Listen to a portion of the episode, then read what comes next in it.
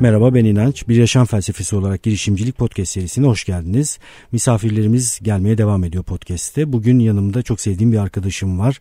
Daha önce size bahsetmiştim. E, şu anda taze taze perdelerde bir filmi var. Nezih Cihan Aksoy. E, benim de e, Boğaziçi Üniversitesi oyuncularında birlikte sahne paylaştığım bir arkadaşım. Hoş geldin Cihan. Hoş bulduk. E, senin en önemli özelliğin yani benim en sevdiğim özelliğin şu. Kurumsalda uzunca bir süre çalıştıktan sonra hayallerinin peşinden koşmak üzere istediğin şeyi, sevdiğin şeyi yapmak üzere istifayı basanlardansın. Evet bastım abi gerçekten. Bastı değil mi? Bu, bunun hikayesini merak ediyorum. Çünkü e, bu durumda birçok insan var. Kurumsalın içerisinde kendisini sıkışmış hisseden. Mutlular da var bu arada sen de biliyorsun. Evet mutlular. Mutlu olmak zaten zaten çıkamıyorsan mutlu evet. olmayabileceksin. Evet ya ben onu diyorum zaten. Ya orada kalmanın mutlu bir yolunu evet. bulacaksın ya da bir şekilde çıkmanın bir yolunu bulacaksın. Senin açından bu kararı almak zor muydu? Cesaret konusunda cesaretini nereden buldun? Nasıl bir süreç yaşadın? Bize biraz bahseder misin? İki yıl sürdü bu kararı almam. Öyle sabah kalkıp bu kararı alanlardan değilim. Öyleler de var bu arada. Var evet. E, tepe, e, tepesinin tası atıp ama ondan sonra karşılaştıkları çok acı oluyor. E, şöyle ben oyuncu olmaya cesaret edemediğim için e, normal bir Boğaziçi'nin yolundan gittim kurumsal hayata atıldım. Çalışmaya başladım. Memur ailesi çocuğu olunca e, risk sana, almayan ha, insanlar. Risk almaya. Şimdi sana e, bir baskı yapmasa da ailen ay sonunda bir şeyler ödemen gerektiğini bildiği için sen hani o sana genetik olarak yerleşiyor. Doğru. Ondan o riskler sen bilmesen de arka planda var ne olacak vesaire. Mezun oldum. E, çalışarak yapmaya başladım. E, sonra çalışmaya başladım. Dedim ki bu iş olmaz beraber. Yani zaten oyunculuktan da ben para kazanamam. Çalışmaya başladım. Çalışmaya başladın ve bir süre sonra oyunculuğu bıraktın. Tabii tabii bir süre sonra oyunculuğu bıraktım. Full time normal bir beyaz yakalı olarak, satış yöneticisi olarak, ellerimin e, derilerini kaybettiğim, e, hayatı e, her ay bir daha kurduğum bütün dünyayı. Bir yandan da bir performans işi bu arada satış. Bak her şey, sadece ayın birinde saat dörde kadar kralsındır. Dünyanın mutlu insanısındır. Dörtte hedefler gelir. Evet. Tekrar ayın otuzuna kadar o koşturmaya girersin. O son günde hedefler kapanınca ee, eğer hedefini tuttuysan senden mutlusu yoktur. Tutamadıysan da acaba satış direktörüne karşılaşmadan nasıl buradan çıkabilirim Buradan nasıl falan kurtulabilirim diye, böyle, diye düşünmeye başlarsın. Düşünmeye başlarsın. Peki senin açından bu iki yıl öncesine saralım. Yani iki yıllık süreci başlatan şey ne oldu? Ne, hangi duyguyla neden öyle bir sürece girdin? Ya aslında şöyle ben önce yere şey bir Türk büyük bir Türk holdinginde çalıştım. Ben hızlı tüketim ürünleri sektöründe çalıştım. İsim ee, verebiliyoruz bu arada. Verebiliyor muyuz? Eczacıbaşı, Eczacıbaşı'nda çalıştım girişim pazarlamada. E sonra daha büyük bir beklenti içine giriyorsun. Kariyer atlamaları, global vesaire. Global bir şirkete geçtim. Onu artık adını vermeyeyim. Biraz gömeceğim çünkü. Tamam. ben de kötü Geç, kahkaha attım. Ge, geçtikten sonra e, aslında benim geldiğim yerin çok daha gerisinde olduğunu gördüm. E, ben yaklaşık bir yılda işimi bitirdim. Yani sabah 8.30-5 çalışan, hedefini tutan, sistemini kurmuş. Her şeyi çözmüş. Her şeyi çözmüş bir insandım. Evet. Bizim Ondan gibi sonra... insanlar için bu arada bu en e, ölümcül olanı. Yani her şey mekanikleşmeye, rutinleşmeye başladığı anda heyecanı kaybediyorsun. Evet sonra dedim ki e, tamam yani başka bir şey zorlamaya çalışıyorum. Dışarıda fırsat arıyorum vesaire. Oluyor olmuyor. Şirket içinde e, başka bir şey lazım. Çok da kurduğum konfor alanından çıkmak istemiyorum. Çünkü her şey istediğim gibi gidiyor vesaire. Ama dedim ki hayat böyle geçmez. Bu esnada e, en çok yaptığımız şey okulda, benim bölümle alakam yoktu. Ben e, söylemi sayıp Türkiye derecesiyle girdim. Son gün son saat bir yıl uzatarak ya sen bu konuda daha efsanesin de. Ben 12 de. seneliyim tabii. Ha, yani ben hani zar zor tek ders sınavıyla hoca bana şey sordu 50 verebilmek için. Burada bunu mu demek istedin? Evet hocam onu demek istedim falan diye 45'ten 50'yi zor verdi öyle mezun oldu. Zaten iki yılını orta kantinlerinde çay içerek geçirdin. Ha, tabii tabii bütün hayatımız orada geçmişti. E, en çok bildiğim şey en iyi bildiğim şey aslında oyunculuk. Dolayısıyla e, o esnada da şeyle karşılaştım. Vayde Perçin'le Altan gördüm bir oyunculuk okulu açmışlar. Bu arada bir Boğaziçi Üniversitesi oyuncusunun e, sistemde yani piyasanın geri kalanında kendini var etmesi çok zor. Evet. Çünkü biz gerçekten muhalif bir e, her şeye muhalif bir yaklaşımla tiyatro yapardık. Çok Kendimize doğru. de muhaliftik yani Kendine bence. de muhalif olmak gerekiyor gerçekten. Ee, o dönemde ben de benzer e, şeyleri yaşamıştım. E, böyle çok fazla insanı da beğenmeyiz. Ama ben e, sen de onu söylersin. İki üniversite bitirmiş gibi görüyorum kendimi. Bir tanesi Kesinlikle. konservatuvar, oyunculuk konservatuvarı Kesinlikle. diyebileceğimiz bu bio. Ya zaten mimesis yani bugün tüm tiyatro e, piyasası bunun hakkını teslim ediyor. Mimesis gibi bir külliyatı Türk tiyatrosuna, Türkiye tiyatrosuna hediye eden Boğaziçi Üniversitesi oyuncularıdır. Te tebrik ediyoruz. Başka kendine. bir örneği yok bunun. Neyse e, hiçbir yerde beğenmiyorum. Ama Oraya sen bu arada e, özellikle o kursu seçme nedenin benim e, hatırladığım kadarıyla ek- biraz sinema oyunculuğuna doğru geçmek istediğin için. Ya hem o yönü var hem de onların Ankara Sanat Tiyatrosu kökenli olmaları beni biraz şey yaptı. Çünkü bizim pratiğim, sek- onların 80'lerdeki pratiği bizim pratiğimize çok benziyordu. Oradan bizim bir frekansımız tuttu. Orada ben bir hem bu arada bak çalışıyorum 8-5. 5'ten sonra çıkıp her gün akademiye gidiyorum. Bu Anadolu yakasından Avrupa yakasına geçiş. Ee, bir oyunda oynuyorum. Bir oyun çıkartıyorum. Yönetmenlik yaptın. Yönetmen- Kurumsal tiyatrolarda. Kurumsal arada. tiyatroda bir e, şirketin tiyatro kulübünü yönetiyorum. E, bir oyunda kendim oynuyorum ve her ay hedef tutuyorum. E, şirketin yaklaşık %20'lik cirosunu yönetiyorum bu anda. Hani satış Artık senin anlamında. için gerçekten oyuncak haline dönmüş o satış Gerçekten kısmı. öyle. Yani çünkü siz, ha, satış öyledir. Yani bak iyi satışçı şöyle yapar abi. E, ayak bacak bacak üstüne atar. Telefonunu koyar. Telefonla arkadaşlar şu şu şu der. Ondan sonra bizim sektörde markete gidersin. Ürünlerin kasadan geçişini izlersin. Böyle keyifle. Alırlar böyle malları falan. İş O- yerine oturduktan sonra tıkır tıkır Tabii, işlemeye tabii, başlıyor tabii. yani. Neyse o iki yıl sürdü bu. Bu mevzu. Onlar bana çok destek oldular. Cesaretlendiler. Şu çok önemli. Hayatta kimle yürüdüğün çok önemli. Evet. Kimle beraber Etrafında olduğun. kimler olduğun. Etrafında kimler olduğun. Geçenlerde birini dinledim. Ya ismini vermeyi çok isterdim ama isim hafızam zayıf Aa, inatçı. ben de izin almadığın için vermiyorsun. Yok izin aldım. Aslı bakıp söyleyebilirim de. Birini takip ediyorum. Ee, dedi ki her yıl bir liste yapıyormuş. Muhasebe cetveli gibi. Sol tarafa e, şey koyuyor. İşte artı eksi koyuyor. Artıların yanına kendini son bir yılda üretken hissettiği, beraber bir şey yaptığı, iyi hissettiği insanları eksi tarafı da öyle olmayanları yazıp diğerlerini çıkartıyormuş hayatından. Vay, çok enteresanmış. Son 3 yılda bunu yapıyormuş. O kadar performa hayatla ilgili mutluluk seviyem, e, yaptığım işlerle ilgili performansım o kadar yükseldi ki bunu herkese tavsiye ediyorum diyor. Bunu bilmeden o zaman yapmışım ben. de. Bu önerilen bir şeydir bu arada. Evet. Yani sana kendini iyi hissettirmeyen birilerinin yanında kendini mahkum gibi oraya kilitlemene gerek yok. Ya onların hayatından çık ya onları hayatından çıkar. çıkar. Evet dolayısıyla onlar beni çok cesaretlendiler. O dönem hayatımın en üretken dönemlerinden biriydi. Bak hem çalışıyorum hem oyun çıkaran vesaire.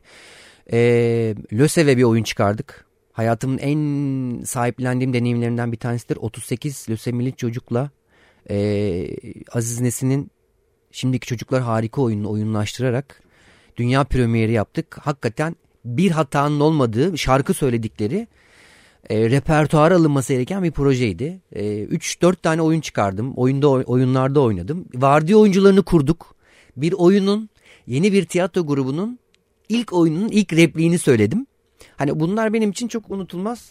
Ama hala Şeylerde. e, satış devam ediyor. Bu- Yo, ha, şimdi ne zaman Evet evet şimdi şöyle 2009 ile 2011 arasının bunun bir, bu anlattıkların bir kısmı oldu. Daha lise falan olmamıştı. Ben artık e, belli bir noktaya gelmiştim. Bu kararı almam gerektiğini hissediyordum. Bir yandan da ayağını attığın yerde de sağlamlaşmaya da başladın tabii ki. E, tabii tabii yani orası güçleniyordu bayağı. E, akademide bir kariyerim oluştu. Hani e, belli bir yerim oldu vesaire. Oyunculukta da ilerleyece, ilerleyebileceğimi görmeye başladım. Bu esnada koşmaya başladım. Bak bazı şeyler çok önemlidir. Koşmaya haftada dört gün koşuyorum. Mutlaka. Çok önemli bir şey. Hakan Akben yakın dönemde konuk olarak geldi. Koşmanın hayatını değiştireceğini söyledi. E, benim bak e, hayatımı değiştiren şeylerden bir tanesidir. Bostancı'dan Cadde Bostan'a, Cadde Bostan'dan Bostancı'ya koştum haftada dört gün. Ne oluyor koşunca? Ne, Ee, ne oldu? Ben e, bu sabit meditasyona inanıyorum ama ben, bende şey yaramıyor. Gözlerini kapatmak ya da o sabitlik Sen meditatif et- hiperaktifsin çünkü mümkün değil. öyle bir etki yaratmıyor. Koşarken meditasyon yaptım. Kendimle nasıl bir tartışıyordum biliyor musun? Tabii artık günümüzde yok ama eskiden televizyonda görürdük. Politik şeylerde tartışma masasının çevresinde 6-7 kişi oturdu. Şimdi Evet, onları göremiyoruz. göremiyoruz. Benim öyle 6-7 kişim vardı Kafada. kafada. Konuşuyorlardı sürekli. Şu Adamları da koşturuyorsun bu- kadınları bu arada. Seninle birlikte koşuyorlar değil mi kafanın içinde? Hep beraber koştuk. O bu kararı o iki yılda bu şekilde aldım aynı zamanda. Çünkü hani her gün başka bir şey gözden geçiriyordum. Şöyle olur, böyle olur. Ne kadar gözden geçirsen de şey gibi planladığın gibi de zaten olmuyor.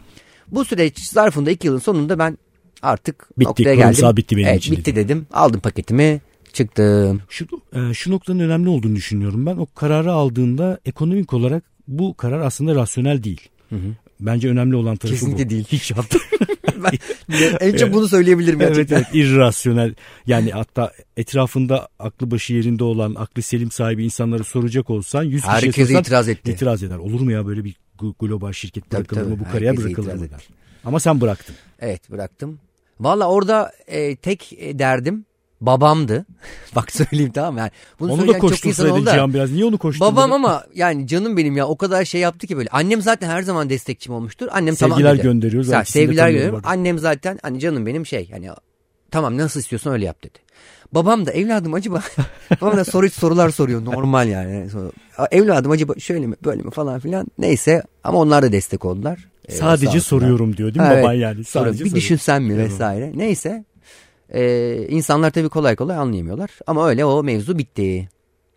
Buradan sonrasını da konuşabiliriz istersen. Tabii. Şimdi buradan sonrasını konuşacağız. Arada ba- başka sorular da soracağım. Biraz hızlıca şu andaki perdede olan sanat ürününe e, Tamam. geçelim istiyorum. Çünkü o çok önemli. Haklısın. O da Ee, bir girişim. Kesinlikle Taksim Hold'em filmimizin adı. Yarın yayınlanacağı için bu. Yarından itibaren aslında 27 Nisan'dan beri vizyondayız. Yarından itibaren yani 11 Mayıs'tan itibaren İstanbul'da Beyoğlu Majestik'te olacak. Bir de İzmir'de seansı var. Bir salonda hangi salon olduğunu bilmiyorum. Biz bu hafta sonu Kayseri Altınçınar Film Festivali'nde konuğuz. Yarın akşam Kayseri'de Çok güzel. Bizi Kayseri'den dinleyen, podcast'i izleyen var mı bilmiyorum. Varsa Umarım varsa izlerler, evet. yarın gelsinler lütfen de ben podcast'ı Podcast'ten izledim geldim, evet. desinler. Ee, bir foto- fotoğraf çekip sana gönderelim. O harika olur. Ee, Tokyo ile açtık. Bu bir tek mekan, düşük bütçeli tek mekan filmi. Ee, Ben çok severim bu arada tek mekan filmlerini. e, dünyada da çok özne örneği var. Türk sinemasında da örneği yok neredeyse. Ee, çok sahiplendiğimiz bir iş oldu. Gişe beklentisi yoktu zaten. Bir gişe he- hedefi de yoktu ama bu filmi bilmesi gereken, konuşması gereken herkes öğrendi, konuştu. Hakkında gerçekten bir sinema filminin çok üstünde yazılar yazıldı. Geçen sene e, Kasım ayında Japonya'da dünya premieriyle başladı yolculuğu. Tokyo'da. Tokyo'da. Ardından e, Litvanya'da gösterildi. Lecce'de, İtalya Lecce'de gösterildi. İstanbul Film Festivali'nde gösterildi. Üsküp'te galiba. Üsküp'te gösterildi. E, şimdi işte 27 Nisan'da vizyondaydık. Altın Çınar Varna'ya kabul edildik. Ağustos'ta Varna'dayız. E, yine haber beklediğimiz festivaller var. Adana gibi, Antalya gibi, Atina gibi, Romanya gibi. Çok güzel. Festivallerden haber bu bekliyoruz. uzun girişimcilik, yaşam girişimi yolculuğundaki önemli meyvelerden bir tanesi bu. Çok sembolik değeri olduğunu düşünüyorum ben. Ee, daha önce de bir takım işler yaptın sen. İşte Kiraz mevsiminde bir dizide oynadın. Ee, Evet ben e, sana bir sır vereceğimle başladı televizyon kariyerim. Ardından kiraz mevsimi e, oldu. E, bu sene konuk Çukur'a konuk oldum. E, reklamlar var. İşte konuk olduğum yine filmler oldu. Ama mesela bunun ben ana kastında varım çok ekip olarak herkesin sahiplendiği bir iş. e, derdi olan bir iş. Çok böyle spoiler vermek istemiyorum ama. Hiçbir şey söylemeyelim. İz, izle, E, Beni en çok etkileyen şey şu olmuştu. E, aslında gezi döneminde geçiyor film ama gezi kelimesi kullanılmıyor. Bu nedenle global çok karşılığı var. Yani Japonya, İtalya, Litvanya, Üsküp aynı yerlere tepki veriyor, gülüyor. İçeride olmakla dışarıda olmayı tartıştıran Bence bir gezi ge- kelimesinin geçmemesi çok iyi olmuş Evet arada. içeride misin dışarıda mısın bu tartışma yapıyorsun ve ben okuduğumda şunu görmüştüm. Hani karakterlerin hepsi aa bu ben aa ben bunu da demiştim böyle de düşünmüştüm. Bunun gibi de davranmıştım o açıdan çok Evet, e, çok dolu. hakiki bir iş olmuş. Zaten bizim okuldan yazan e, arkadaşımız Michael Önder hem senaryo yazarı hem yönetmen e, O da felsefe mezunu Başarılı bir girişimci. Felse- o- kesinlikle arada. ve şunu söyleyeyim e, dinleyenler e, denk gelirlerse takip etsinler yakalarlarsa yapımcımız Joe'yla ben Joe ve Michael'la daha önce 3-4 proje yaptım zaten. Joe ile Michael bu süreçte biriktirdiklerini bir master class'a çevirdiler. Düşük bütçeli film nasıl yapılır? Çok güzel. Nerede e, izleyebilirler bu Ee, masterclass'ı? Aslında böyle e, ben onları Üsküp'te izledim. Bir atölye yaptılar. Şimdi yakınlarda e, Yeditepe Üniversitesi yaptılar. Belki Twitter'dan takip ederek. Evet yani Taksim Hold'em hesabını takip ederlerse oradan görebilirler. Görebilirler. E, o üstlerine gitmelerini ısrarla tavsiye ediyoruz. Çünkü çok güzel şeyleri Çok var. güzel. Ben sinemanın zaten en zor girişim türlerinden biri olduğunu düşünüyorum. Daha önce de sinemadan bir sinema sever olarak ve kendisi de film çekmek isteyen biri olarak çok örnek verdim. E, çünkü sanatla ilişkili bir tarafı da var ama bir yandan da ekonomik bir tarafı da var. Yani seyirciyle bir projeyi buluşturmak ve onu ekonomik olarak mümkün hale getirmek gerekiyor. Onun için çok büyük bir mücadele. Evet 5 yıl süren yani e, Michael'ın düşünmesi, e, hayal etmesi, yazması, ekibi toplaması ve bugün bizim bunu konuşuyoruz 5 yıllık bir süreç. Gerçekten hani büyük bir mücadele. Çok Ve güzel. İlk çıktığı yok noktada da öyle bir düşüncesi yok. Hani bunu en, en fazla şeyle çekeriz. Nik- bilmem ne, küçük kameralar Ama ne çekeriz. kadar önemli. Önemli olan başlayabilecek şekilde kendisini konumlandırmak. Başladıktan sonra Evet. bir şekilde devamı geliyor. Ve bu bu yaklaşımı ciddi bir sempati uyandırmış. Her gittiği kapı açılmış ona. Bunun da çok önemli olduğunu düşünüyorum. Yani e, hayalini ticari bir şeylerden ayırarak konumlandırdığında duygu ortaklığını yakalayabiliyorsun insanlarla. Çok güzel bir şey söylüyorsun. Yani üreteceğin değere odaklandığın evet, zaman Evet evet o, o değer üzerinden diyalog kurduğunda. Evet o zaman geliyor insanlar yanında. Mesela onu çok iyi bence en büyük başarıları bu. Hakikaten o kadar çok insanı e, çevrelerine toplamış vaziyetler ya, ki e, çok başarılı bu açıdan. Taksim Holdem'i izleyelim. İzleyelim. Online devam edeceğiz herhalde. Yani buraya izleyemezlerse sonra hayatını online devam edecek. Peki, Hesabını bir takip şekilde edebilirler. online'da da takip edebilirler. Evet. Peki şu, şunu sormak istiyorum. Şimdi bu süreç içerisinde tüm girişimcilerin yaşadığı bir şey vardır. Dalgalanmalar vardır. Hem maddi dalgalanmalar hem manevi dalgalanmalar. Biraz aslında maddiye de bağlıdır manevi dalgalanmalar kısmen. Ya, tamamen maddiye bağlı. Bağlı değil mi? Yani böyle tepeler var, çukurlar var, e, dipler var. E, nasıl bu tepeleri, çukurları yönettin? Bir strateji kullandın mı? Ya da kendini nasıl... Ben bunu şey diye anlatıyorum. Bir kitapta okumuştum adını hatırlamıyorum. Satışçı için söylenir bu yüzerliğinin yüksek olması e, gerekir denir. Yani batmaması gerekir. Evet batmaması gerekir. Nasıl Sürekli yüzer... pozitifte kalacağım. Evet nasıl nasıl bunu sağladın? Ee, Koşarak deme. Koş, koşma konfor bitti. alanımdan e, çık, hep konfor alanının dışına çıktım. Yani bence her zaman kendimize sormamız gereken şey şu, bu. E, konfor alanının dışına çıkarsam nelerle karşılaşacağımızdan korkarız ya. Şimdi mesela e, ben ayrıldım işten ne olacak 10 şimdi? ay sonra param bitti. Tamam yani bu arada şimdi standartlarını da aşağı çekemiyorsun. Bir yaşam standardım var. Ondan sonra onu aşağı çekemiyorsun. Yani o biraz bu, bu ay harcamayı falan diyemiyorsun. Olmuyor. Sonra baktım ki e, hiçbir şey yok. Gelen Ma- yok. Maaş geliş yok. yok. Ondan sonra bir şey yapan yok vesaire. E şimdi oyunculuk da bir uzun bir süreç. Ve oyunculuğun finans en, en ekonomik tarafı da televizyon. Yani oradan para kazanabiliyorsun. O süreci bir yandan devam ettirirken ben daha önce biriktirdiklerimi nasıl kullanabilirim ona dönmeye başladım. Ee, işte network'ümü çok iyi kullandım.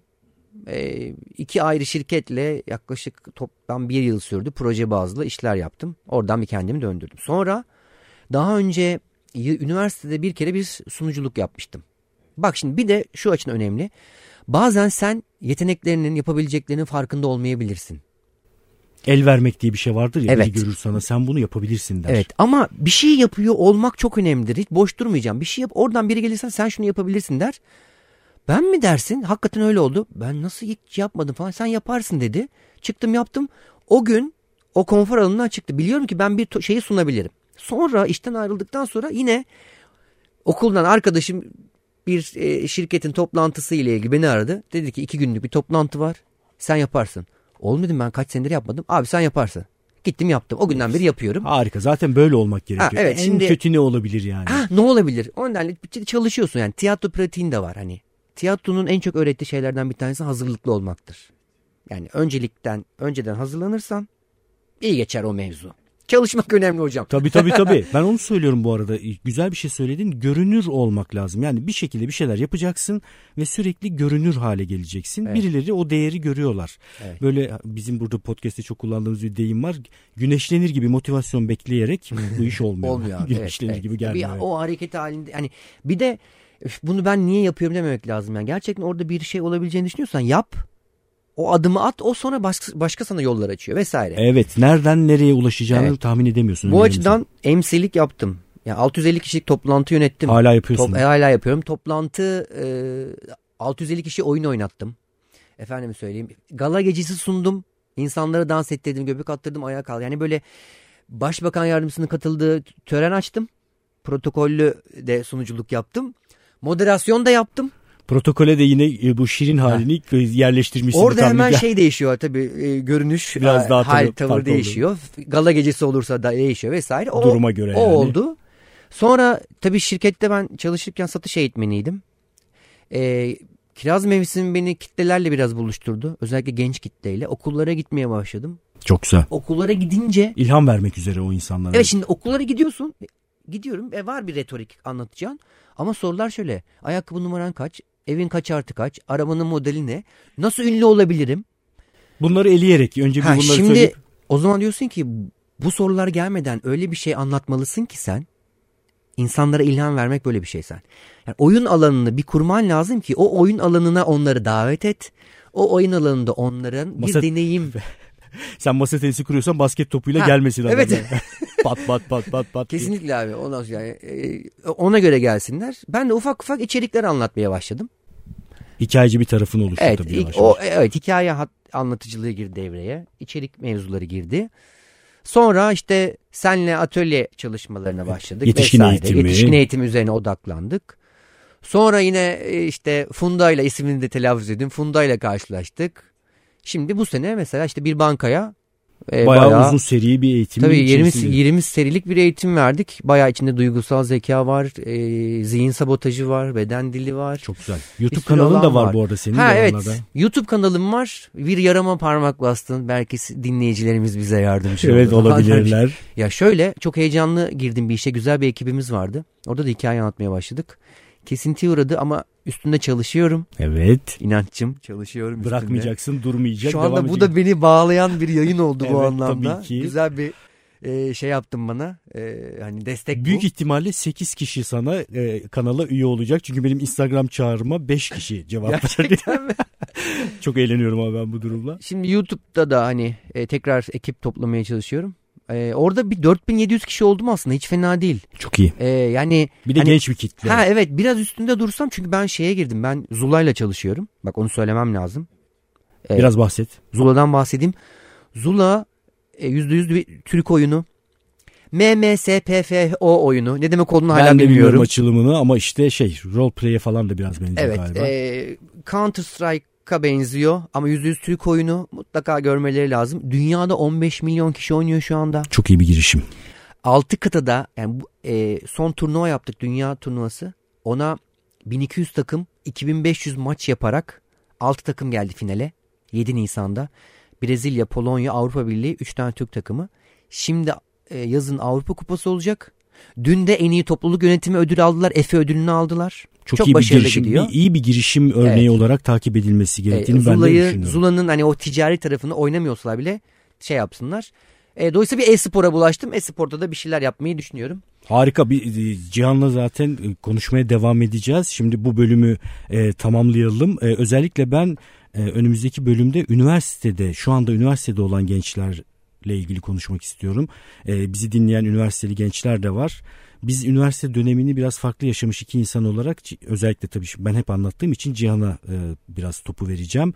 Üniversiteyi nasıl yaşamak nasıl yaşamalı ya da o ne önerir ya da o nasıl yaşadı biraz onu e, konuşmak istiyorum sonrasında. Yine girişimler üzerine de konuşmaya devam edeceğiz. Keyifli geçti bizim açımızdan. Umarız sizin için de öyle olmuştur. İnançayar.com adresinden podcast sekmesinden podcast bölümün içerisinde adı geçen kişilere ve e, kitaplara işte ve bir takım işte e, bilgilere link olarak ulaşabileceksiniz. E, Instagram hesabına üye olmayı unutmayın İnanç Ayar Instagram hesabına. E, onun dışında soracağınız sorular olduğunda e-posta yoluyla bana ulaşabiliyorsunuz. inancetfikritesat.com'dan. E, önümüzdeki bölümlerde gelen sorulara cevap vermeye devam edeceğim. Bir miktar soru birikti onları da cevaplayacağım. Görüşmek üzere. Görüşmek üzere. Benim de Nezih Cihan Instagram hesabım. Oo. Oraya abone olabilir. Evet evet evet evet olalım. Nezih Cihan olarak her yerde bulabilirler. YouTube, in- Instagram. Nezih. Cihan yazdık mı çıkıyorsun Evet, çıkar. sen yani. Evet. Evet görüşürüz. Saygılar.